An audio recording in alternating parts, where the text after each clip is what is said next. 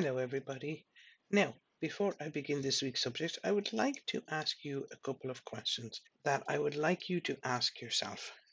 Number one, where in your life are you being phony?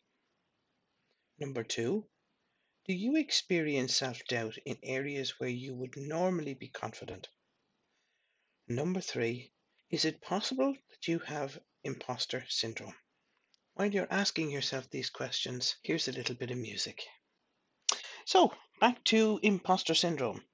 It was first used back, I think, in the early or middle 70s by two psychologists. Um, one called, she's a double barrel name, Pauline Rose Clance, I think was her name, and the other one was Susanna Eames or Imes, but I'm open to correction on that. Now, just before I go into it, I want to make it very clear that imposter syndrome is not something that a doctor can diagnose or that has any sort of diagnosable mental illness, but it is mainly used or applied to intelligence or our achievements. And although some say that it does have links to perfectionism, it has some social connections. Imposter syndrome can feel a little bit like restlessness or nervousness. It can also be around our behavior, such as negative self talk. You know, the words that we say to ourselves when we're giving out to ourselves or being critical around ourselves. So we can really say that imposter syndrome often accompanies anxiety and depression. Now, there are several types of imposter syndrome, and I'll go into those in a few minutes. But I just want you to take the next few minutes listening to this piece of music and allowing the possibility that you might have imposter syndrome in certain areas of your life.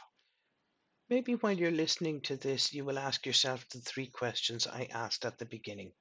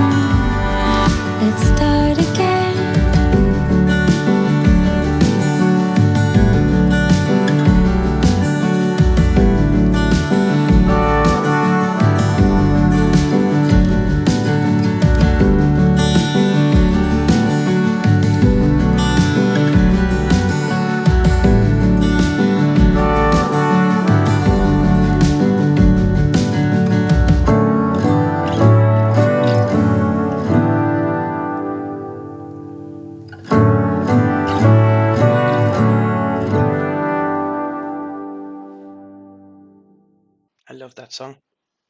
Maybe now is a good time to tell you what I found out as I researched this subject.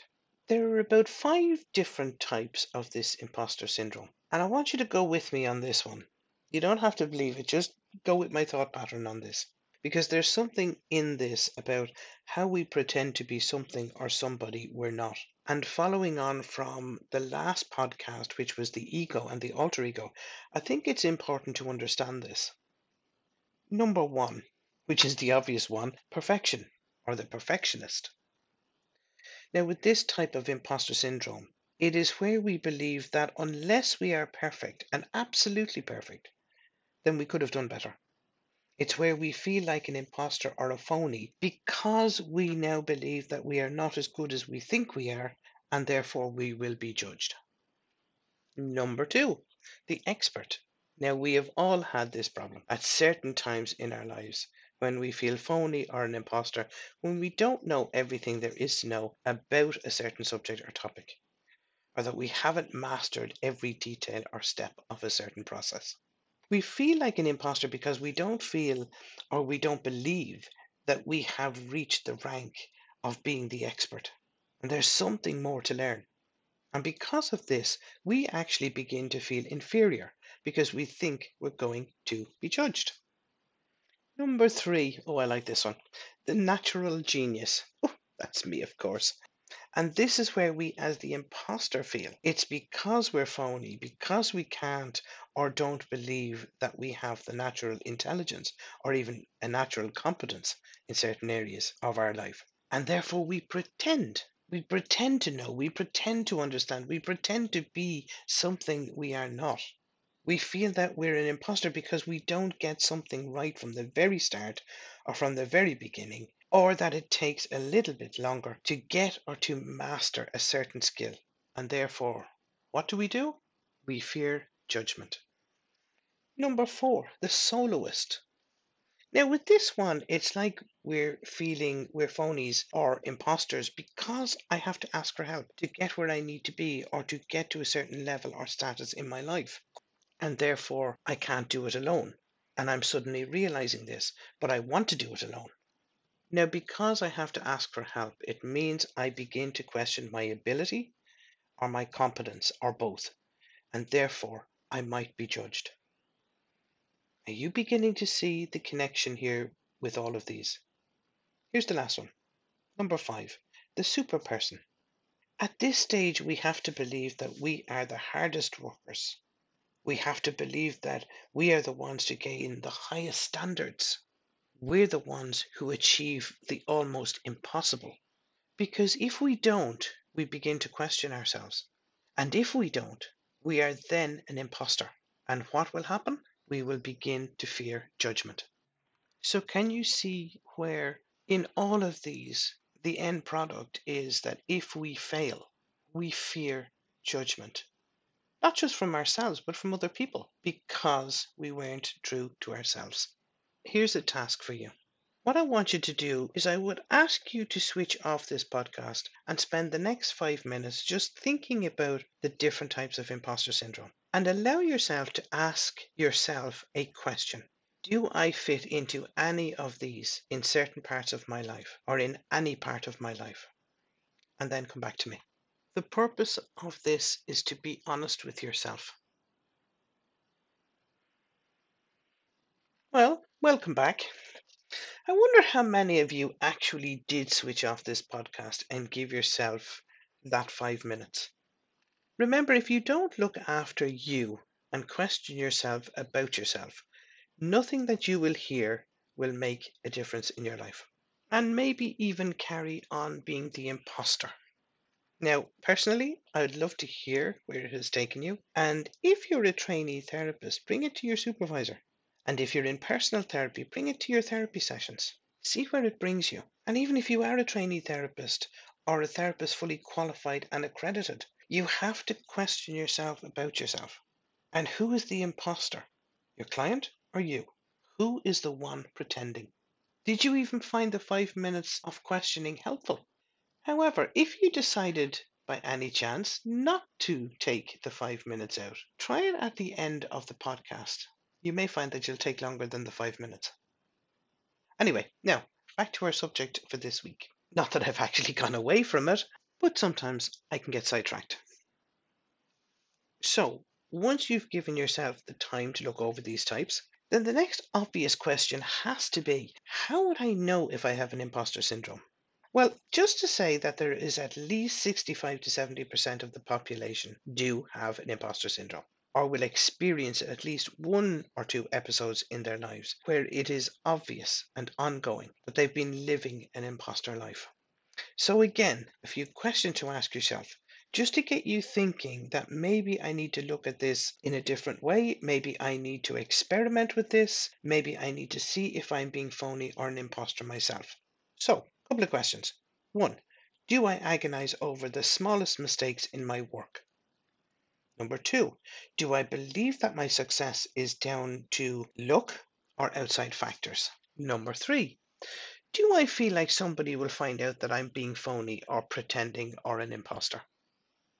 Number four, do I devalue my own expertise even when I'm genuinely more skilled than those around me? Number five, do I feel like it's only a matter of time before somebody finds out that I'm a phony, a fake, or an imposter? Now, one of the main things to note at this particular time is that if you feel you are an imposter, you will have a feeling that you don't have the ability to realistically access your skills or even your own competence. You will feel like all your successes and your all your achievements come from some external factor and not from yourself. You will also feel it necessary to self criticize your own performance or that you won't live up to the expectations of other people or the expectations that you think other people have of you. In fact, you may very well be an overachiever, but you will self sabotage your own success by setting too high of a standard and setting the bar so high for yourself, and then obviously feeling really disappointed if and when you fall short of that standard. And thus you will self doubt. And why is this? Because we fear judgment either from ourselves or from other people. Now, don't get me wrong, there is a positive impact of this imposter syndrome, and that is that it gives us and can give us motivation. It can give us the motivation to achieve something and to give us the drive to achieve something. However, the downside to this is that it can give us the constant anxiety and stress level that, if we allow to continue, will have devastating results such as depression.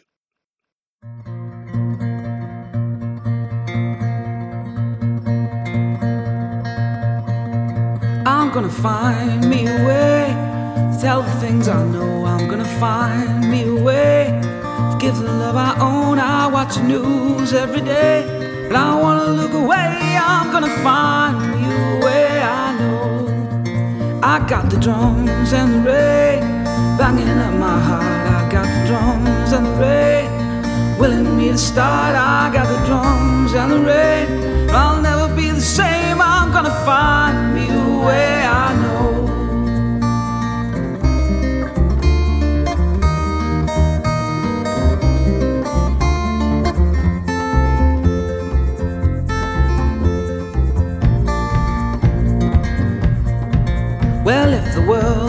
change, please tell me when, my friend. I pack the dreams that I had and get another plan. I'm gonna do what I say and never be afraid.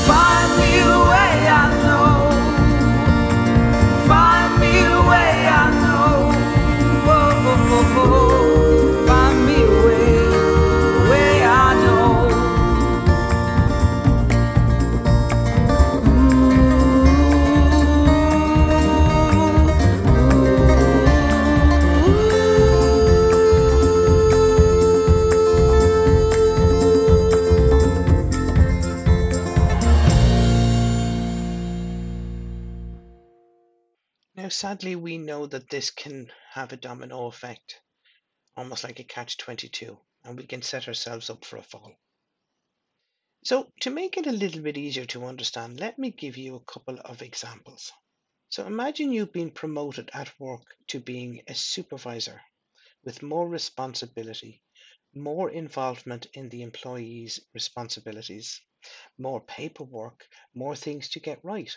But when you're only a very short time in that position, people start to call you that new position's title, like, oh, she's the new, she's the new boss, or here's the supervisor, be careful, blah, blah, blah. I wonder if she's any good, or you're the boss, you're the supervisor, you have all the answers, you know everything. But hold on a second. You start to feel like a fraud, as you haven't quite mastered the role yet. You're still learning, and therefore you don't like to promote yourself because you may not have the level of expertise or the experience of those in the same field around you. So it makes you feel like a fraud. And you ask yourself, Am I good enough? And anyone who's a trainee therapist will understand this question Will I be good enough? Another example where you're put forward for Employee of the Month but you don't feel that what you have accomplished is good enough, especially not to merit this award. So we ask ourselves, where does all this come from? Well, there are numerous answers to this, and I could go into them and take hours talking about them, but in reality, the simplest answer is this all the experiences that you've had up to this point in your life and how you have assimilated those experiences in your mind, your body and your spirit, and your internal belief system about who you are is responsible. Think about it. I am who I am because of my past, because of the past experiences I've had, and how I have believed the emotions attached to those experiences. Stay safe, stay well. Namaste. Every now again, I find that the world is too much for me. I know it happens to you sometimes when